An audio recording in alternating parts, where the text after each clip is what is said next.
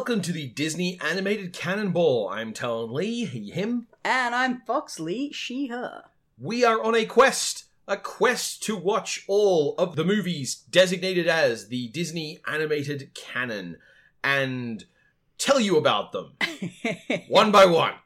one by one. This episode, we are talking about 1973's Robin Hood. Let's get furry! This is the ship that launched a thousand furries. It's true.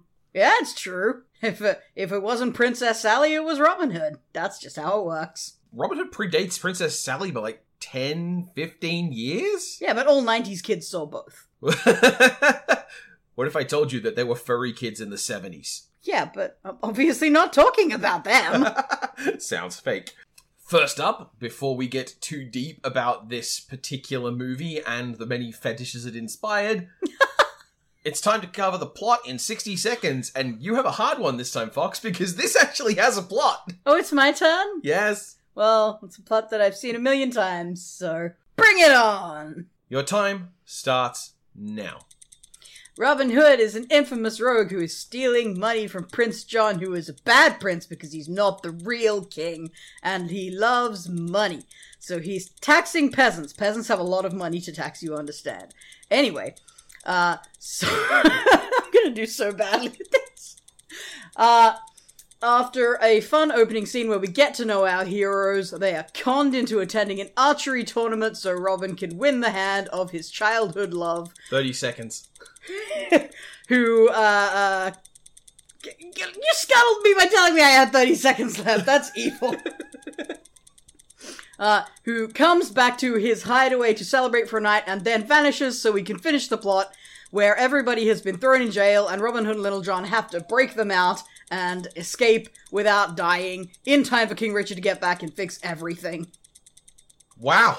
Wow. Like, I didn't think you were going to pull that one out, but yeah. Look, it got messy, I'm not gonna lie, it was dicey. Yeah. Well, you But don't. I, I may have cut some parts that I enjoy. Look, you don't want to win that way. You know, it's it's it's just that the form is terrible.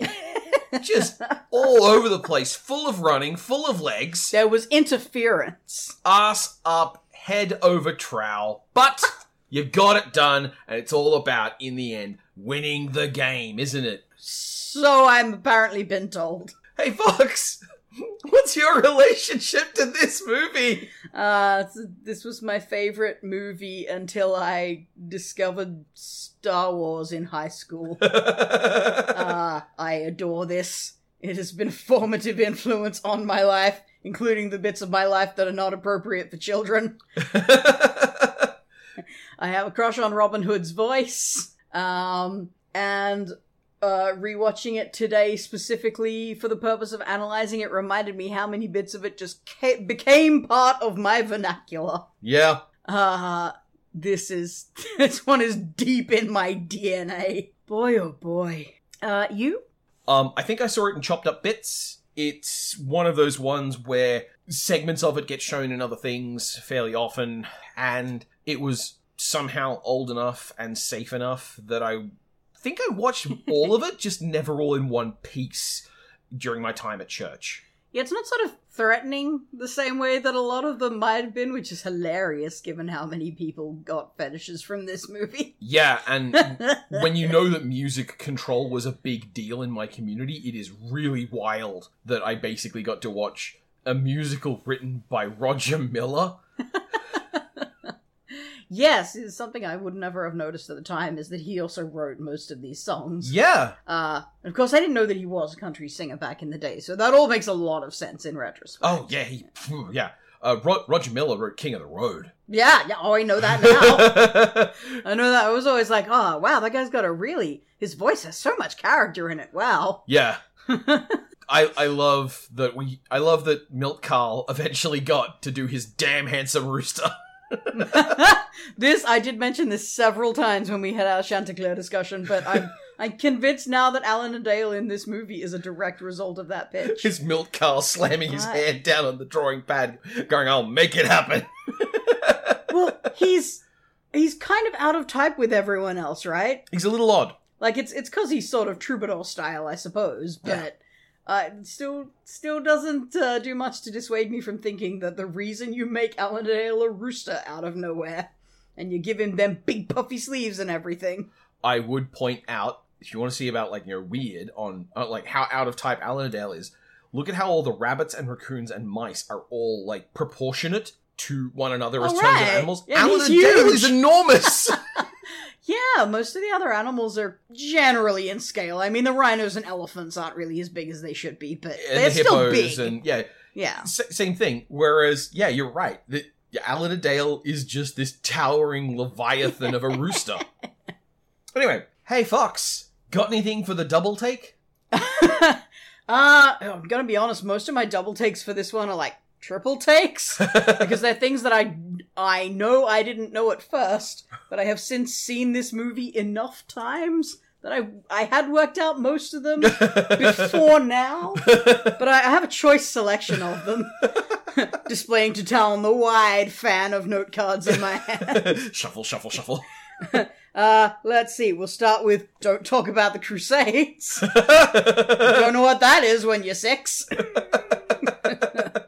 Uh, I, I'm gonna actually alongside that. Uh, it's something I did notice this time, or rather, I I remember the line, but I never processed it. They imply that Sir Hiss is responsible for the Crusade. yes, Sir Hiss. wild. Sir Hiss causes the Crusades I love it. to get rid of King Richard. Get rid of King Richard. Sir Prince John can have money. I would like to point out this makes Sir Hiss like in absolute body He's count history's terms, greatest monster. one of the worst people in the entire Disney animated canon, and that's a canon that includes at least one time traveling sorcerer. he's he's ooh ooh he's a bad guy.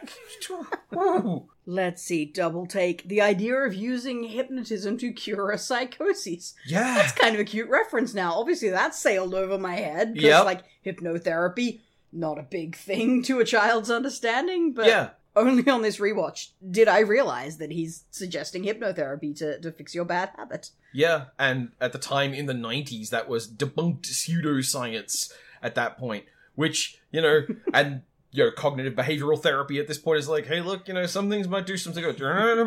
It's complicated. And in the 70s, that would have been all the rage. well, yeah. Like, like a magical fix for objectionable personal qualities. yep. I don't know if it's really a double take, but I, I'm putting it here because I don't know where else I would talk about it.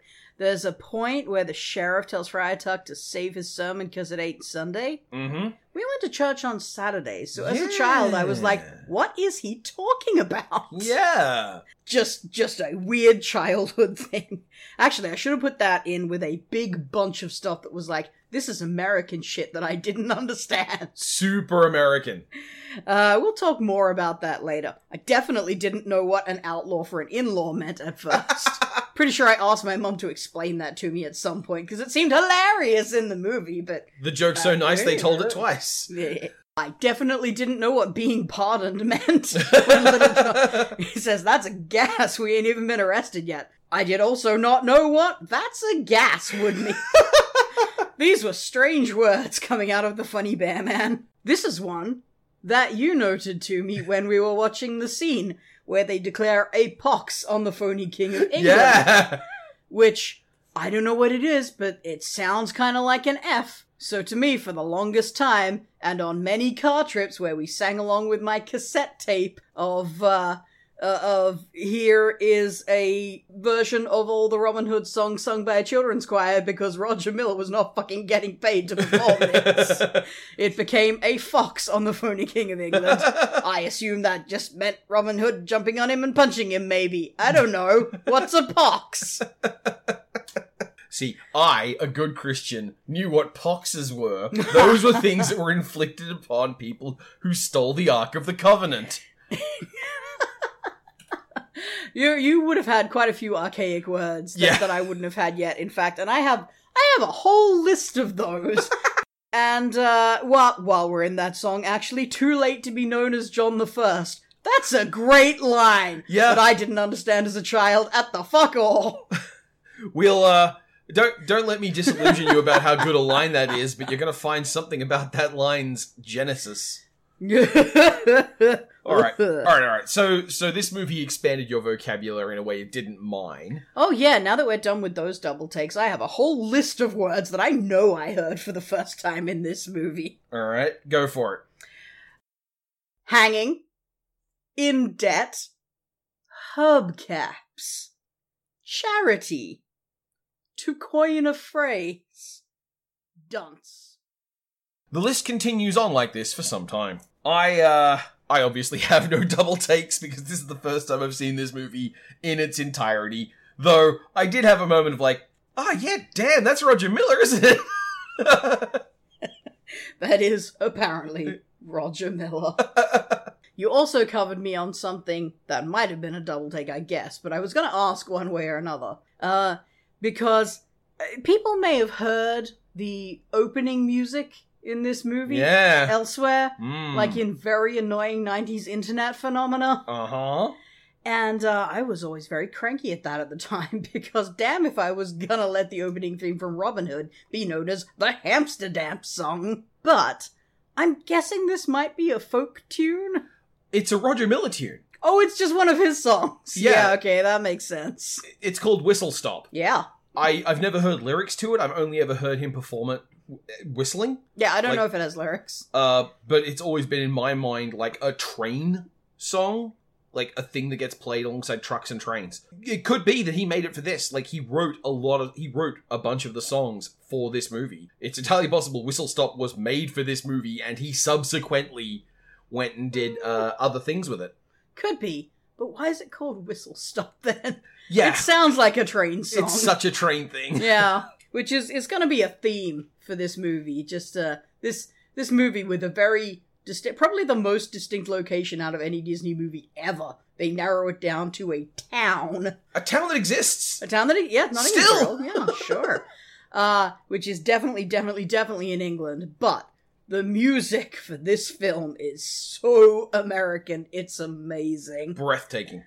They're not even pretending. Though they do at least have English accents on not just one, but several main characters.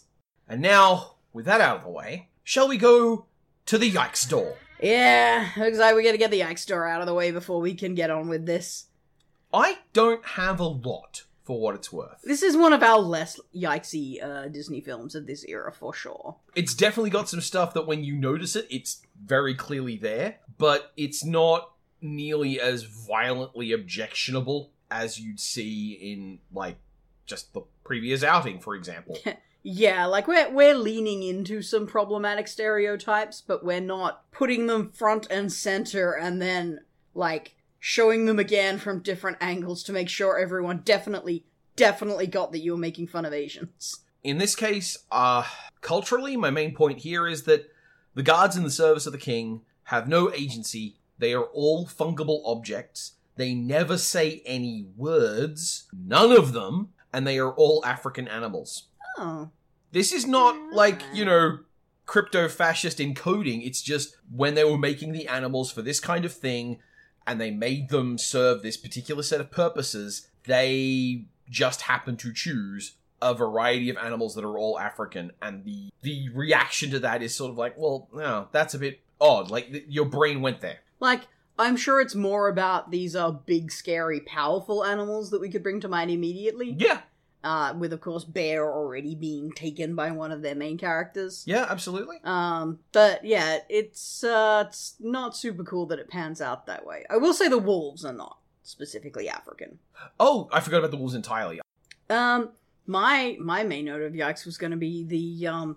Look, we have some heroic cross dressing in this movie. Yeah, It's not nearly as bad as you would expect it to be, frankly. yeah. Uh we I I kind of love, in fact, that Little John doesn't even like do a voice or whatever. no. He just puts on some tits. Yeah, and, and, and similarly, I I am hesitant to criticize the cross dressing in this because there's a lot of stuff and language around cross dressing in media that is done that plays into a whole variety of different transphobia. Whereas in this, they, you know, tacitly skirt a bunch of it. Yeah, yeah. That's I mean that's what I'm saying. It's surprising how non yikesy it is. Mm. But it is still deceitful cross dressing. Yeah. Uh, if that's an upsetting thing for you to encounter, which is reasonable if it is. Like for some people, that's a deal breaker, and I respect that. There's also a common trope when it comes to cross dressing where a cis male will cross dress as a woman and immediately pass effortlessly and be regarded as very hot, which I understand from a number of trans women tends to be very grating because it kind of undersells how difficult actual presentation in that way is. Um, and like the only alternative is what? Do these two practice this a lot? Is this something they are meant to be good at? Because they're not presented that way. Uh, I don't know. It feels to me like like a bit because they were ready to do this at like the drop of a hat. Like I get the impression they've done this before. Yeah, that's definitely true. And also, like, just in terms of like projection and tone, if it turns out that yeah, Robin Hood cross dresses, like that's like the least surprising folk hero thing you could tell me. He does a lot of disguises, and one of them being female is not a big deal Yeah, uh, to him, which is kind of cool. yeah. Uh, it, it, only gets to happen in this movie because it's funny, obviously. But It's funny, but the cross dressing is not the object of the joke. Huge saggy tits are the object of a joke, yeah, but huge saggy tits are funny. Yeah. so I I'm fine with that. and and more more of that great big bulgy Disney ass. yeah, yeah. I told you to look out for that in this one. yep. Uh, but no, the the actual yikesy bit of that I was going to bring up is that Robin's disguise in particular is definitely Ooh, yeah.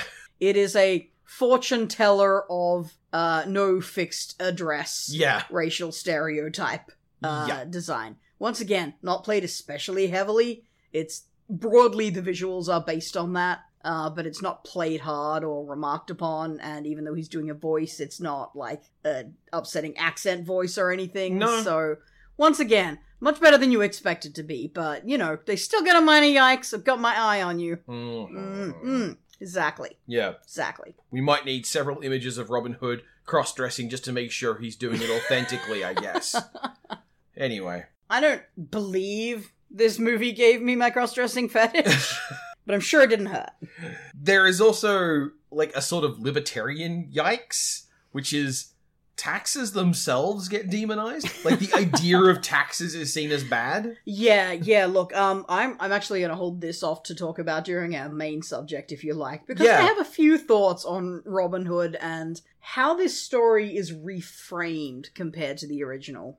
Uh, Oh, oh, you have notes? I have, notes. I have notes. But first, before we leave the cross-dressing scene, I just want to say I also adore the bit where Little John tries to bail and Robin holds him up by the huge saggy titties. One hand right in the middle of each, like, no, no, no, come on. It's great. I love this Robin Hood. He's so down for a good time. He's not just a hero, he's also fun. Yes, which is a big thing. Like, I don't mean this in a cruel way, but most depictions of Robin Hood I've seen in my lifetime have been some variety of boring prick or complete asshole. Yeah, that's the thing. They have a hard time balancing the sort of trickster hero idea with not just being a shit. Yeah. And, like, one of the things I like about this one is that we don't see him meeting the various people who join. Yeah. Because all of those origin stories are just kind of like they meet and they're assholes to each other for a while. Yeah. And those are the least interesting bits of this story. Yeah. It- It helps to remember that Robin Hood as a story is thousands of small stories Oh, yeah. that have been collapsed together into a canon. Um, various characters, like, if you grew up with this movie, you might not know who the fuck Will Scarlet is. No, in fact, I never did. Yeah, and but at the same time, if I was to describe the, as it were, anime of Robin Hood, Will Scarlet would be the character Fox would normally be like, oh yeah, he's cool. But- That's true. But they in this, they I have a I have a pet theory about why most live action depictions of Robin Hood suck. And it's because Robin Hood is a central character, so you get a leading kind of role. And that means that you inevitably get actors who are rarely willing to demonstrate that their character is weaker than someone or or reasonably afraid of someone. And in this, Robin Hood is afraid of getting hurt and is wily and quick because he has to be because there are people around who are bigger and stronger. And when you have like one of the origin stories you get is he fights uh he fights Little John on the river and Little John cleans his clock multiple times and Robin Hood wins once. And that's enough to tip the story and change the context of what's going on. No one wants to play as their leading man role the guy who gets dunked 20 times. It has historically gone to actors who are a bit full of. Yeah, no one wants to be the guy who swings a punch into the guard's face and the guard just goes, and? And unlike some Robin Hoods, this one speaks with a British accent. Yes. That's a, that's a little in joke for real 90s kids there. With that, I believe we can close the Yikes door for now. I I think we're done with it. We may have to revisit it later if we come up with something else, but that's all I got. Oh, what time is it? Eyelash Watch. Uh, no boys have eyelashes in this. Ever.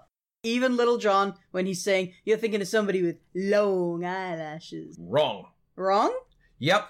Robin has eyelashes. Oh, the super When close ups don't count. He's a bird. Hey? when he's a bird, he's got eyelashes. As the stork. Yes. I missed it. I've been beaten at my own game. This has been Eyelash Watch. Eyelashes when he's a bird, but crucially not eyelashes when he's a girl.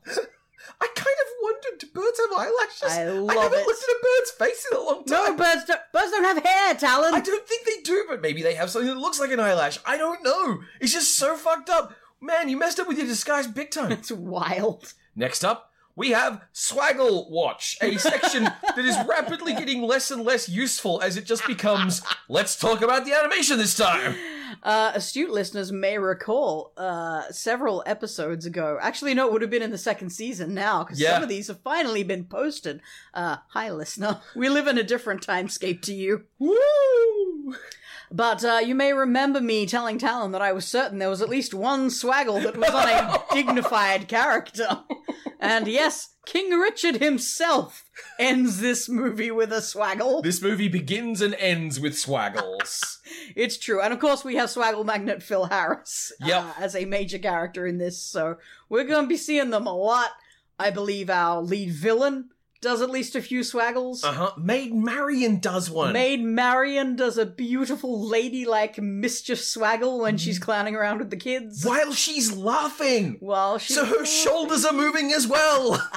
Lady Cluck swaggles. Oh, fuck me. Lady Yeah. Cluck. Oh, she's a queen. I love this woman. The animator who was responsible for Lady Cluck, or team of animators, I don't know what the structure is like at this point. Whoever they are, they had some fun.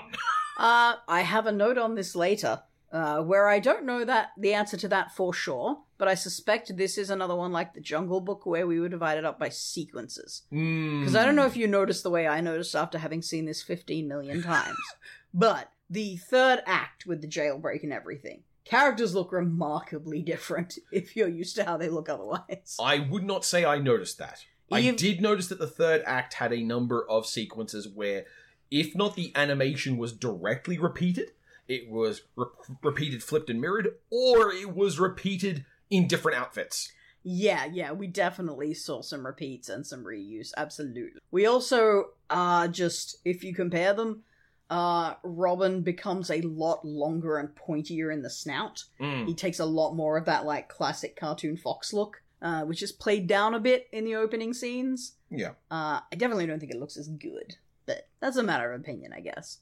Uh anyway, and and I suspect after hearing you talk about the Jungle Book that this might be why that it was just a different team who was doing that entire section. Yeah, that makes sense. And also, basically no swaggles in the third act, even It's though true. they were all over the place in the first act. yeah. And look, if you're gonna stra- if you're gonna make a strong first impression, that's how you do it. Oh, sure, and that's when you want it because that's when we're getting to know our characters and deciding whether or not we like these people. Fire is the new snow. Yeah, the fire in this was pretty shaky.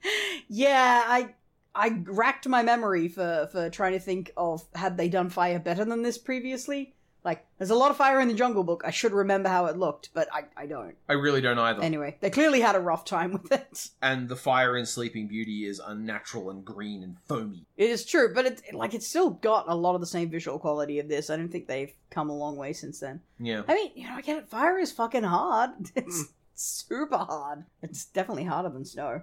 There is a certain number of things that artists, when they're learning, will tell you are the hardest thing, and they're all right. it's true. It's It, true. it's facial symmetry, hands, water, and fire. And they're feet. all oh, and feet. Don't God, feet. yeah. Don't don't ever forget feet. animators show feet. Yep. and uh, since we're there, uh, I also want to see if you spotted at least, I think I counted five instances of reused uh, footage and or reference material from earlier Disney movies. Yeah, I think so. Like the dance looks like it's from Snow White. You, yeah, you would have famously seen the comparison of the Snow White dance. Yeah. I believe. But- uh, I'm personally okay with it because Snow White sucks. Oh, I don't object to the reuse. I, I just find it interesting. It's like a little trivia thing now. Mhm. Uh, you remember how I told you to stick a pin in Baloo and King Louie dancing? Yes. And did you maybe notice that when Little John was dancing with Lady Cluck? yes. yeah. they reused a lot of that. There is also uh, the Jazz Cats from Aristocats popped up in this for some flute playing and uh, a a rabbit playing the drums who mercifully manages to avoid the stereotype. He's got big buck teeth because he's a rabbit. yeah. So they redeemed that design, I guess. And they didn't have him do anything stupid with chopsticks or cymbals. Anyway, and a couple of others which I, I can't quite bring to mind now, but yeah, we, we got a lot of, of reused footage in here. But also, I don't care, because I feel like this is the best version of all of those things. Everything you make is practice for the next thing you make. Absolutely. For example, I'm a younger brother. Ugh. I don't like that. Point is that Disney reusing animation is the opposite of scandalous. Yeah, it's it's not even like self plagiarization because it's not a like you know it's not like they've resold you this thing as a new thing and you're going to be disappointed because I I'm sure I saw two other characters using those same animations for dancing in a bit part of another movie very similar to this. Like it's it's such a non-issue. It's hilarious. Yeah, it's it's silly. I, I was also gratified to note that Little John looks less like Baloo than he could have, frankly. Like, he's a different kind of bear. He's got a shorter muzzle and it's a distinctly different shape, and his eyes are quite different. Mhm. Yeah, that's kind of cool. It would have been so easy to just make him the same fucking character design. Absolutely. he definitely has the same butt. Also, I have a note here of big doughy bag of yogurt body from Little John. yeah. Yeah, there's some of that big quality saggy Dis- Disney butt going on there. I so I'm not good at this particular topic. I feel that discussing fatness in media is something specifically outside of my wheelhouse. But I do know some guys who are into fat guys. And I just can't help but look at Little John and go, is this a starting point? Because, like, I don't find Little John hot, but I can definitely see how Little John carries himself with this kind of easygoing, casual confidence that he knows he's hot. Right? Am I, am I, am I Yeah, making yeah. stuff up here? No, you're right. And he's he's also like he's a really lovable character. And part of that is his physicality. Hmm. He's he's cuddly. Yep. He he'd be really nice to hug. Except when he has bizarre metal boobs. I don't think those are a deal breaker. also, he stuffed the hubcaps up the back of his skirt. He did yeah, it's it's uh you know, look, the disguise is extra dimensional. I think we can all see that. It's great. I love how he already had gigantic fake boobs and yet was still able to drain the treasure chest into the boob space. There's just a void going on there, man. hmm And of or course, he jettisoned something somewhere else. He had some ballast. and of course, we have the dark mirror to Little John, which is the sheriff of Nottingham. Yeah, the sheriff. First name sheriff, last name Nottingham. Uh, look, that's gonna happen a lot with these characters. Shall we do a brief aside rather than me bringing this up in whatever land? Uh, did you notice the heart that Robin Hood carved in the tree? No. Ah, with their initials in it. Is it R H M M? Yes, it is. These are their actual names, apparently. Ah. A given name is made. Which is especially funny because, like, it's a well established point of tradition what his name is, and it's not Robin Hood. Eh, no, it's it's uh, well, it's Robin of Locksley. hmm Well, uh, let's I guess wrap it up by saying this is another one that's that's rough and sketchy as hell in the line art. I Yeah. don't care. I love it. Yeah, this this movie looks really good. The backgrounds match the animation really excellently well. Um, and this is not really like its own segment or a part of Swaggle Watch per se, but this movie was fucking influential in just lots of different Oh, ways. Say there is a very cheap looking bit where they they do like a crossfade with a transparent Prince John being evil Yeah. in the foreground, and they fade that into the next scene, and it's just a freeze frame of his animation. yeah.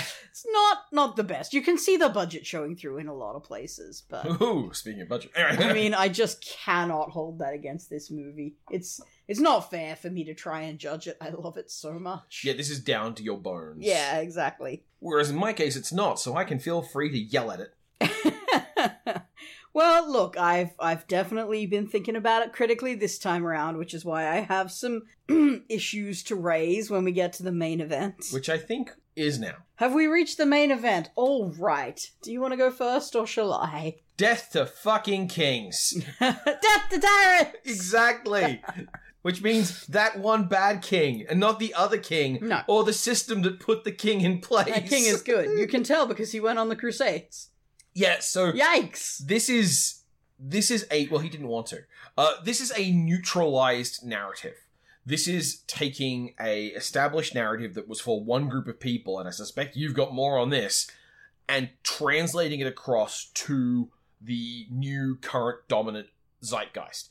This is the thing America does with everything. America makes everything's stories about America. And in this sense, it does. It's thematically resonant with the extremely American country music Yeah. uh, going on in this. Like, it, you you might not notice that the themes have also had this done to them, but they really have. Yeah. Like numerous times, uh, the the sheriff and Prince John refer to the people of the village as peasants, yeah. but peasants don't pay taxes no. because peasants don't have money. Peasants, are Peasants work for a local lord and don't own anything because it's his land. and he gets taxed by the king. And it's no coincidence that he, the local lord, is who Robin Hood was written for originally, yeah. not for peasants. Now, he was written as distributing gold to peasants. Sure, sure, but Talon, what is his name? We've spoken about this already. Yeah. What is his title? He's Robin of Locksley. Yeah. He is Earl of Locksley. yeah. He is a noble. Yep. Which is also another one of those naturalization things, because of course the fact that he was a noble, well, America doesn't like nobles necessarily, though they're okay with kings. uh, it, it's nonetheless that this 1970s Americanization wants to demonize taxes hmm and not corrupt lords in the same way. The sheriff is a bad guy because he is enforcing taxes, and the taxes are being put to a task of just being a pile of money in a room, which that's exactly how a particular kind of libertarian mindset sees Mhm. American taxation as being. and they're being extracted from everyday people who are just trying to make a living. They have businesses. They have families. They, for some reason, are the ones who have money in this setting. And don't get me wrong, it's excellent use of storytelling function to have, for example, the sheriff come and steal a farthing from a child or uh, from a church poor box. He's That's magnificently petty. yeah, that that's great. That works perfectly well for what it's doing. But the fact that the vision of the bad thing is not the Lord is using this to, for example, fund a crusade, but is Mhm. instead much more about no, he just gets the money and sits on a pile of it, Yeah. which doesn't fucking mean anything. It's now don't get me wrong, the, the everything about Little John is like he's bad. He is bad at everything about himself. Prince John. Yeah, sorry. Little John's good. He's yeah, cuddly. sorry, Prince John. my- Probably sexy if you like big guys. Yeah, my bad. I apologize, Little John and Little John apologists. That's you know, I'm not I'm not trying to I'm not trying to diss you, boy. If you got the other kind of furry fetish from this film, we apologize. But Prince John specifically is bad at everything about himself. And so hypothetically you can also extrapolate and say, hey, look, that means that he's bad at taking in taxes. But he's not bad at accumulating them. He's definitely got the money, but he doesn't do anything with it. And that I think plays into a very American vision of taxation. Like taxes aren't mm. money Definitely. for things. Taxes is just the government taking money off you. It's it's probably going in a big pile where some baby is going to be like, "I love the money. Ah, I enjoyed taking the money." They, you know, they're definitely not used for infrastructure or, you know, public works or making sure everyone can eat. Similarly, you look at the way that weapons are talked about. Their language for talking about weapons is the language of guns. Oh, all the slang in this is intensely American. Yeah. There's I, I mentioned a few of them earlier, but like every uh every bit of slang that the sheriff what is crime and netley? Some kind of southern thing, I guess, but it's probably an Alabama food or something. I don't actually know that one. Uh, and uh, let me see. What do we got? Jehoshaphat. Oh yeah. We got pea shooter. That's the they're definitely guns. yeah.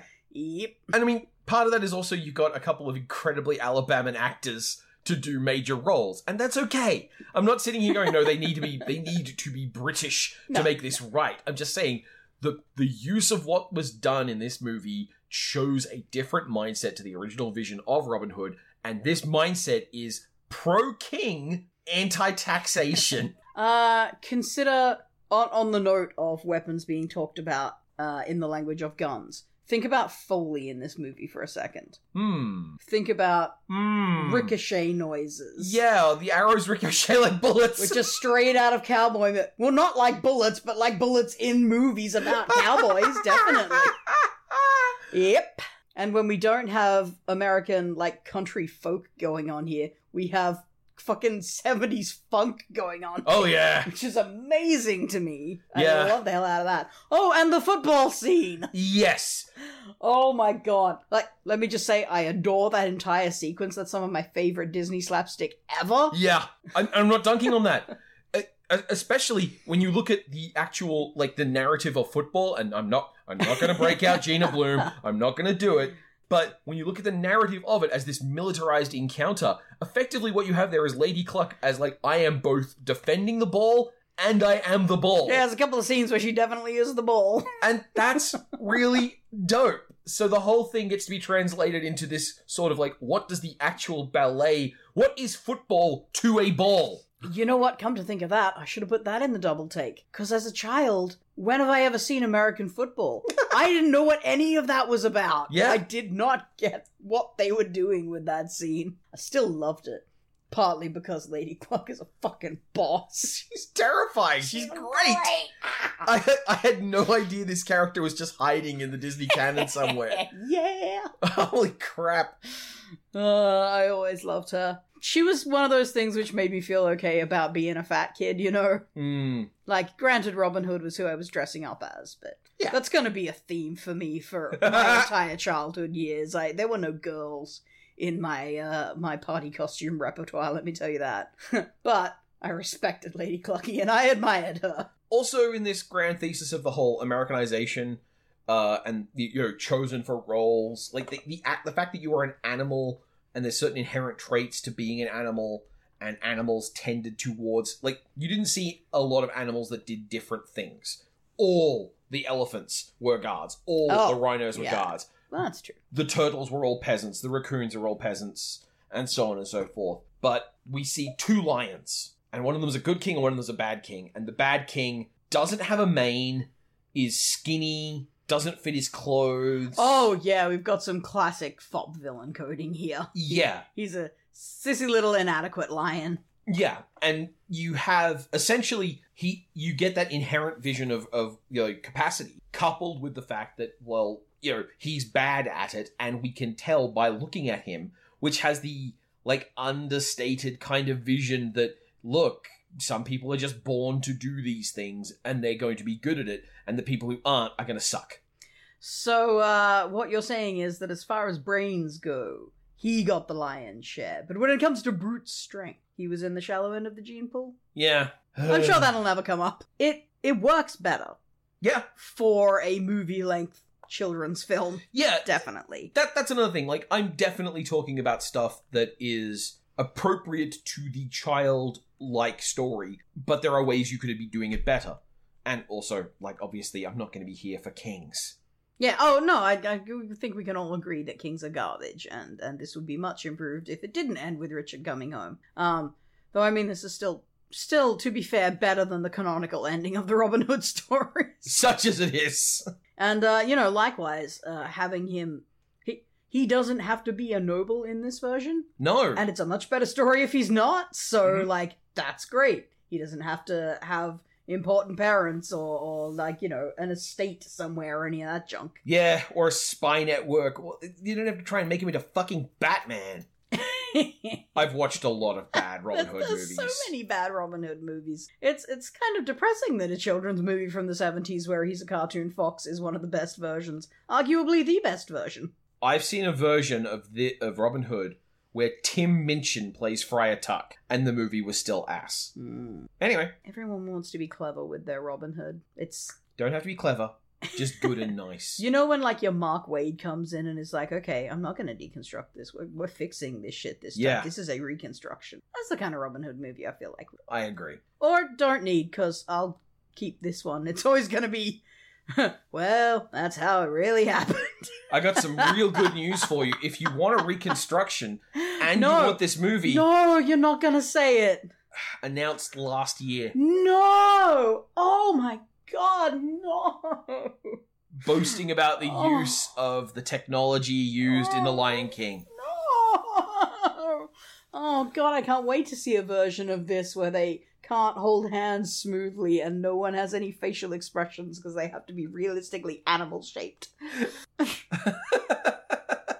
well, would you like to flee from this horrible news? Yes, take me away. Take me anywhere. How about I take you to whatever land? I can fly. Ooh, sparkles. That's a that's a tingly. Does, does that happen every time one of us says it? Uh, don't worry about it. Whatever land. Ooh. Whatever. Okay. We we better not overuse our pixie dust budget for this season. After you, I think we have the same first point. do we? I don't think we do. My first point is the book isn't awful. Oh yeah, this is a positively tasteful storybook we open. Yep. Goodness me. Huh. Well, yeah, no, you're right. But my first point was uh, Robin comes out of the carriage wearing the robe. Yeah. What happened in there? He's a really good pickpocket. Why is Prince John in his underwear, but Robin doesn't appear to have his clothes? I don't- really good pickpocket. I'm not saying I need to know. Don't tell me live action remake. Don't take this as something you need to make a YouTube response video to. Oh my god. Well, oh, it is a known thing you can do. Like really good pickpockets can steal watches off your hand and belts off Oh, the body. rings, I believe. The Yeah. belt, I believe. So like underwear is only a slight push. Underwear is only a slight push. Talon Lee 2021. the Crusades are treated as a foolish idea that someone had to be duped into doing. I mean, that's a better representation of the Crusades than most. Yeah. Frankly. Like, at least it's a fool's errand that goes badly. Uh, Sheriff, upon stealing Skippy's birthday present, describes it as being wrapped up all parade like. I had no idea what he was saying for the longest fucking time. I noted that in that scene that the Sheriff of Nottingham has real good ha ha fuck you skeleton energy.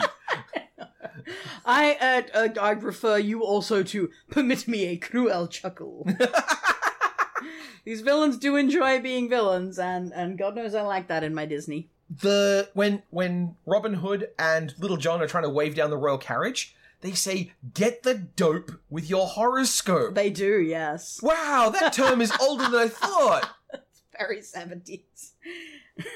Apparently. Yeah, Um, uh, the, uh, the initial escape scene swinging up into the tree. Jesus Christ, the upper body strength and the thighs of iron on this fox. yep. Oh my god. That's why he can jump so well. it must be. I really like the way that stupid children are used to exposit all the early plot because children watching the movie will be able to appreciate that and also you don't get the effect of adults explaining stuff that other adults should know. You are absolutely right, and I love the way that in doing that they also used it to establish Marion and Clucky as actual three dimensional characters as well. Yeah, they're I- nice. I love that scene.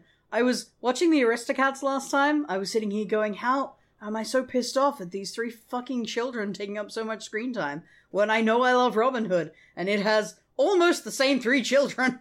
yeah. uh, we'll have to check on those voices later. One of them me. is One of them is for sure, yes. I suspect at least one of the other ones is, but we didn't find credits for them last time. Uh-huh. Anyway, but no, it turns out that it's still a good scene because the children are minimally stupid and is being used for multiple things at once. And like, God, Marion is charming. Robin uses the line, faint heart never won fair lady. ah, yes, in excusing his choice to do a stupid thing yeah. because he likes a girl. Now, that phrase is, depending upon who you ask, uh, either attributed to, well, it's attributed to Queen Elizabeth, Oh, but also maybe not. That might be apocryphal. But where I first heard it, and where it has always sat in my mind, because it's a, it's apparently an aphorism that's lasted yeah, yeah, a long yeah. time. He's obviously quoting someone here. Uh, it's from a Gilbert and Sullivan operetta, and the actual song is one of those ones that often gets extracted and just used as its own song, especially by people who want to show off. Because it's not a patter song, but it is a song which has got like some guts to it, and it's actually got like it doesn't need the whole goddamn play around it to make sense of it. it's a universal enough sentiment. Mm. But because of the nature of librettos, it never gets called that. It gets called by its first line, which is what Gilbert and Sullivan songs all are known Right, as. right. Which is why you get such unhelpful titles as Am I Alone and Unobserved? Which you'd never guess that that's a song about fucking fruits. What could go wrong? Everybody remembers the way a song starts better than any other part of a song, right? Mm. And this one is known as If You Go In, You're Sure to Win. Yours will be the charming mady. Be your law, the ancient saw. Faint heart never won fair lady. Every journey has an end when at the worst affairs will mend. Dark the dawn when day is nigh. Hustle your horse and don't say die. It, it is a properly fun little song about stop being such a goddamned wuss, you opera protagonist.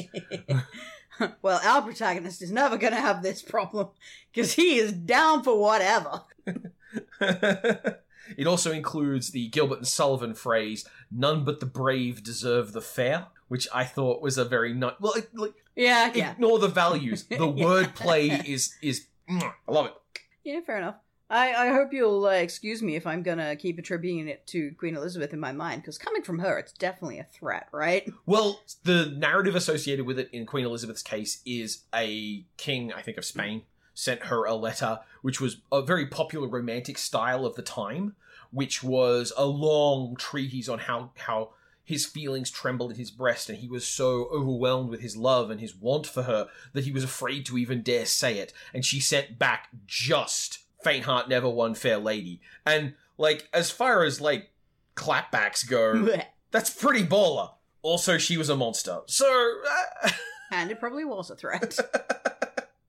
Ah, I tried so hard to work out a way to do that cup trick that the sheriff does. he makes it look so easy. This couldn't have anything to do with the fact that it's a cartoon. It must be doable in real life. I'm gonna do it. uh, you're gonna hate me if I tell you you can do it, right? I'm sure you can do it, but you probably need someone to instruct you on it. Yeah. Or just a trick cup. It's a gimmicked cup. Yeah, Yeah. it's it's a well known trick. Uh, it, in fact, it's a trick you use so people don't see it happen. anyway, Yeah. Anyway, young Fox spent some wasted hours on that. nobody can give more than their last farthing. Ha ha ha ha ha! Fuck you. I mean, it's kind of a stupid sentiment because, like, if it's going in the poor box, You're poor. they now have no money.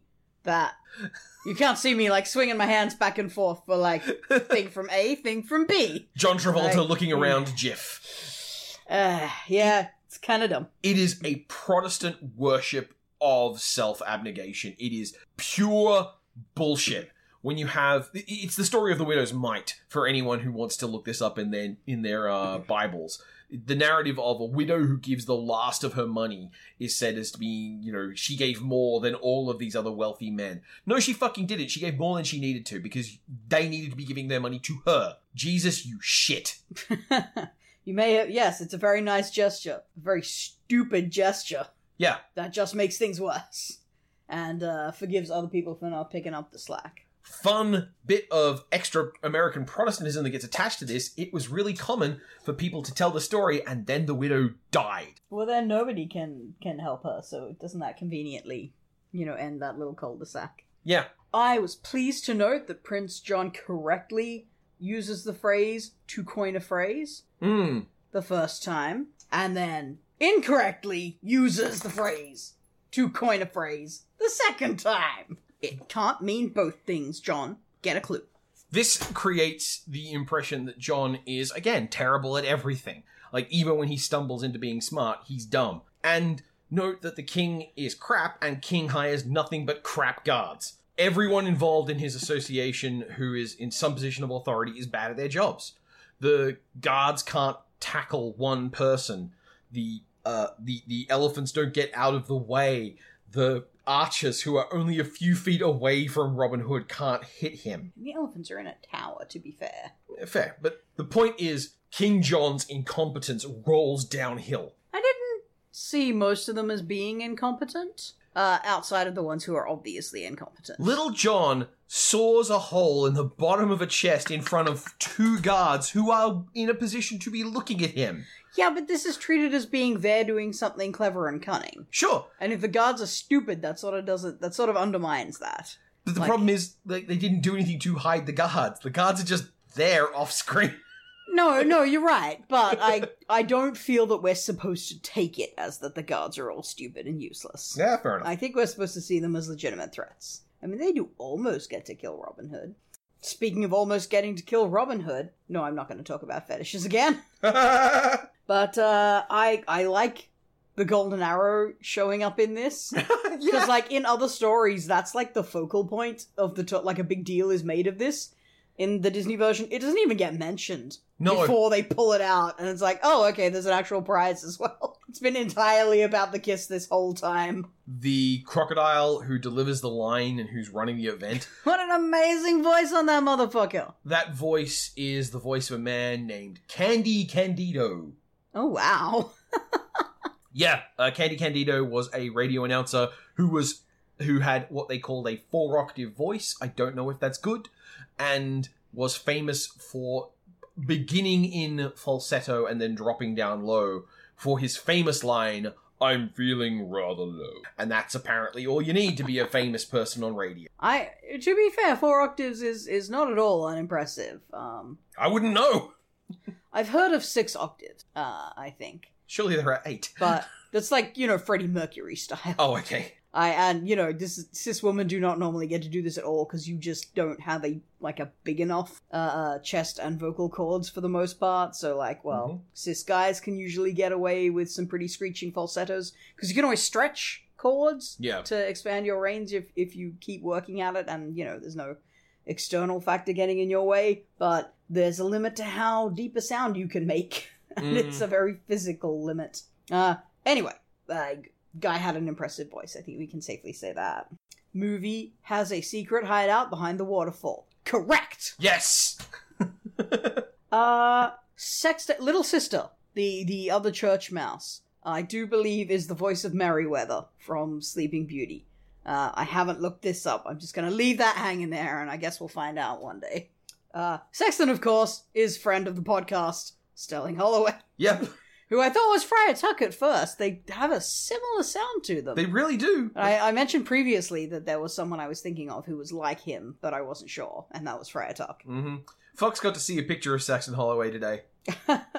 He's a bit of a scary looking dude. Yeah. Uh, I love the mice in the wedding scene, throwing entire grains of rice. It has a different energy, doesn't it? It does.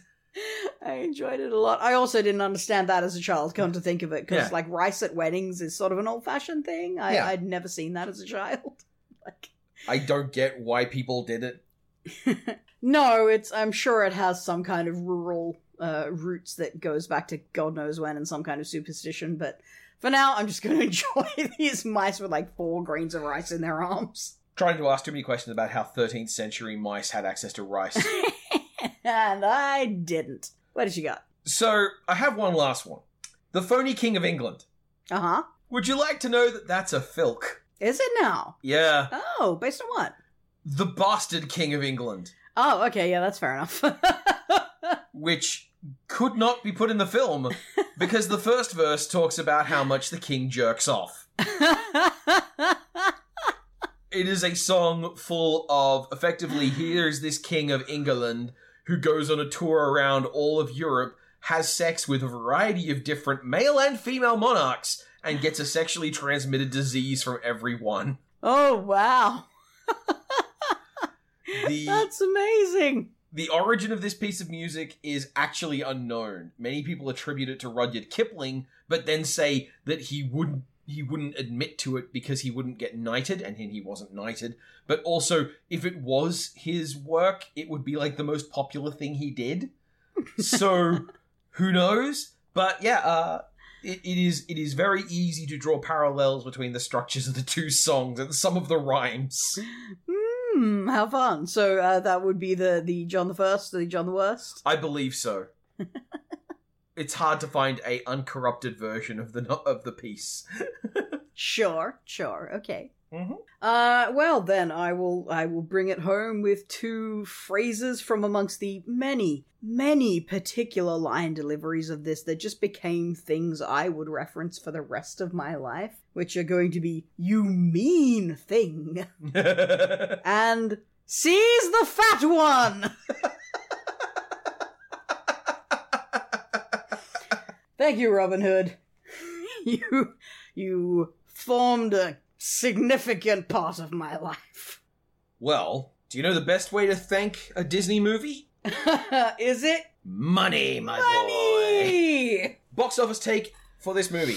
Oh, Do I you- feel like this is gonna hurt. I'm pretty sure this was critically panned, uh, and in retrospect is often like collectively regarded as one of Disney's worst films from possibly ever.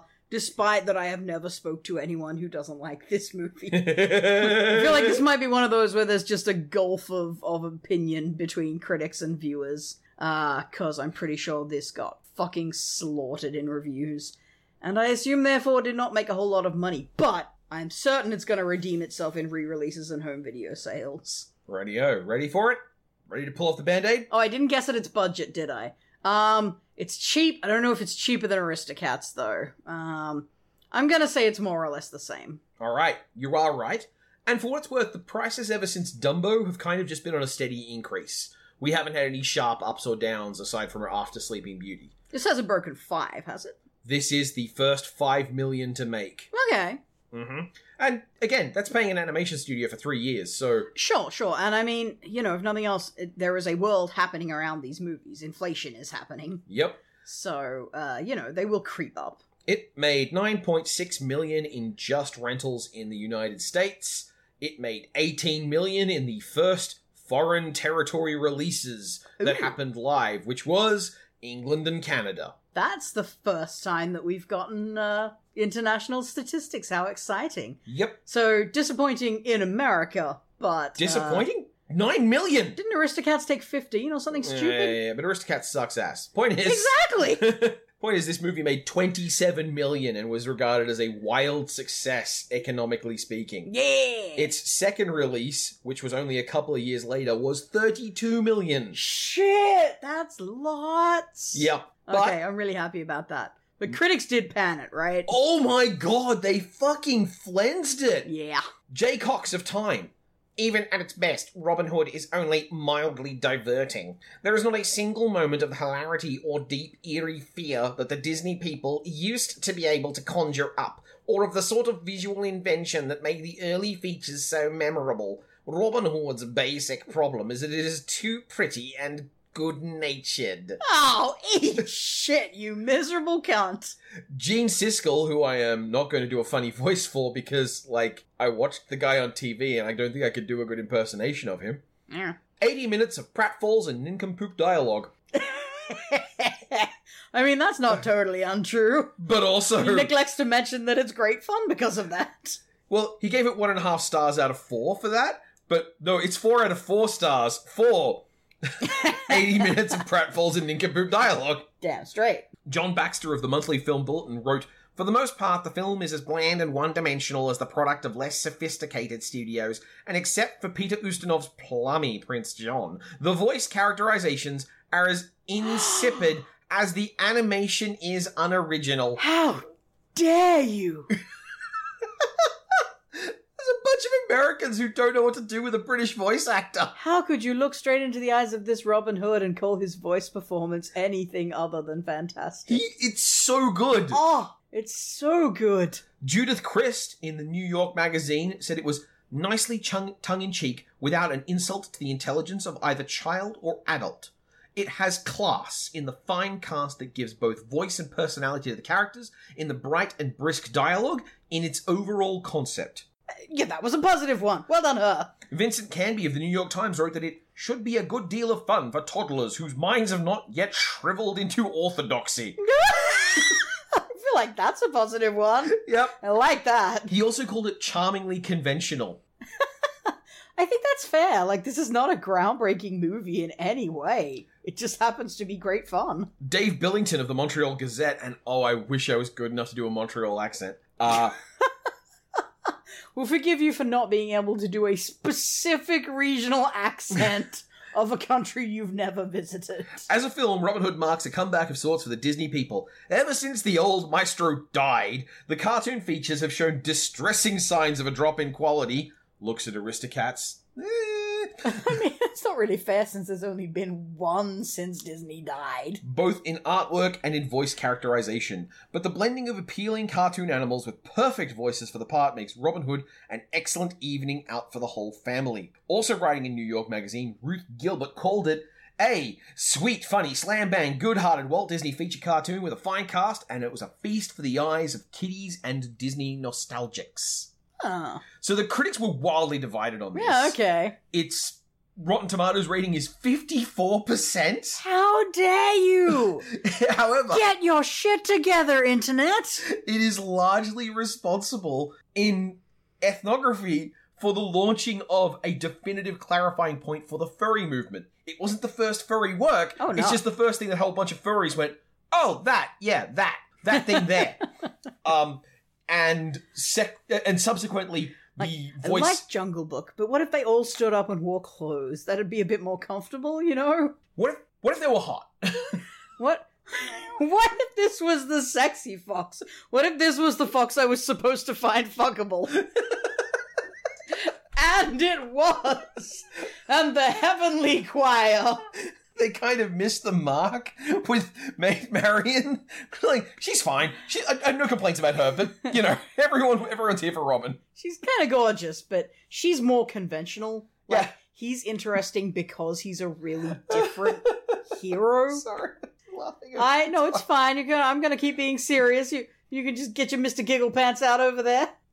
What's so funny, Talon? Talon, what's so funny? Anyway, the critical reaction and reception to it is funny because in hindsight, like some of those people are doing re-reviews of it in the 80s and like I get it if you're a movie critic and you want to like I have to take a serious approach to this stuff, but like imagine in the 80s writing about Robin Hood, which at this point is just destroying shit on the VHS market. and that's one of the things that's going to come up in a lot of this box office from here on out. I yeah, I like how we never actually went into discussing home rentals and stuff. We only talked about the re-release. prior to this point, we hadn't had a lot of immediate release for that stuff. A lot of these movies prior to now were primarily measuring their success in terms of box office sales. And that's a practice that kind of falls off as home media comes in, and it doesn't start up again until such time as Disney are really showing off, which is when the Renaissance happens. Well, yeah, yeah, but I mean, uh, for a lot of these films, certainly for the the more prominent one, they have gone back and like added uh, home video sales statistics Yeah, to these pages. Like we had numbers for Cinderella's yeah, yeah. lifetime earnings based on on home video and stuff like that. So, like that's what I'm thinking. It's not that they would have those numbers at the time. I mean, who had a VCR in the '70s? I didn't bother doing that research for a lot of them. I just wanted to compare and contrast the you know immediate reaction because we know that all these movies are enduring classics. We know these movies are almost all amazingly popular and successful, and they part of that is the fact that they are part of the Disney juggernaut, and part of that is because they also are just really resonant and good. Except the bit part one. Yeah, yeah. I, you know what? I should check and see if those even got VHS releases. Like, I feel like they must have released them at some point, but like, I'd never seen any of those on a shelf in a video shop. I sorry, that's a that's what we call blockbusters. Um, I ju- I'm I'm curious to know now. Maybe they never actually did. Yeah, it, w- it would be a genuinely interesting thing to know. I suspect, given that this is the period of the Disney Vault, if you remember that, the Oh, idea that they would only sell certain VHS at certain times. Boy, was I lucky to have a copy of this as a child.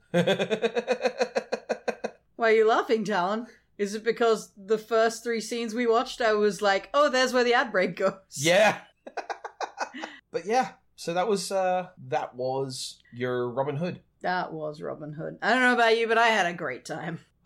I'd love to be more aloof about this and be more delvingly critical or have some deep insight, but you heard me watching this movie. I was laughing my ass off. yeah. All right. Well, uh, I guess what is there left to say except, uh, you know, listener, if this movie also made you a furry or made you realize that you also enjoyed seeing charming heroes with lovely British accents get tied up and imperiled, uh, I hope you feel seen. There is one thing that doesn't really fit anywhere else, but there was a name in the credits that you pointed out that was the first time you said you'd seen. Oh, yes, how could I have forgotten? I I don't know if this is actually the first or if I and I missed it in previous uh, movies, but this is the first time I spotted Don Bluth's name as one of our character animators. It was his first work with Disney. It was his first. Hey. Hey, good on me. Uh well, you know, that uh that man clearly has skills. I'm sure he's going to be a tremendous asset to Disney, uh, especially in these dark times where they're struggling to to regain their mojo. Uh what could possibly go wrong? Hmm.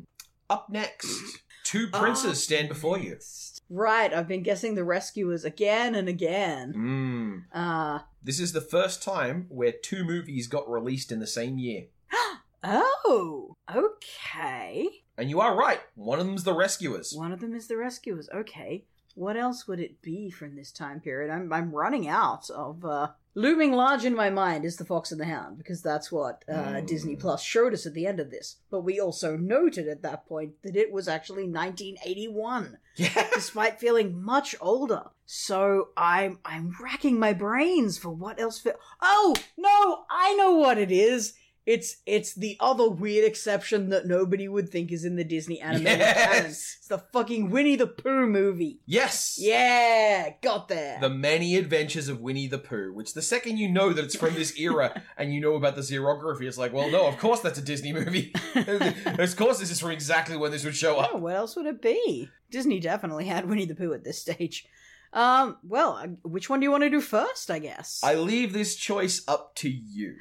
Princess, Princess kneel before me. Yes. Hmm. Do you want to go through what is inevitably going to bore the shit out of me? Or more Eva Gabor being sexily French and know that we also need to then go back to Winnie the Pooh? It's probably better to get the poo out of the way first, isn't it? My mother always said that. all right, all right. It is decided. Next episode, we shall delve into poo. See you there.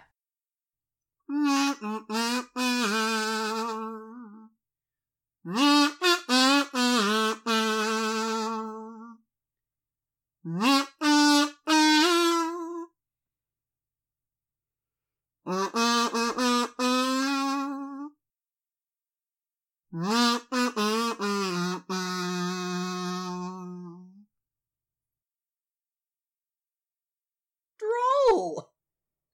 Masterfully. Elusive. Sermon. Tattle. Tyrants. Impetuous. Coup d'etat. Blackguard. Loathing. Protocol. Caboodle. Lofty. Inept. Phony. Groveling. Insolent. Inclined. Genial. Corpulent cleric. Desist.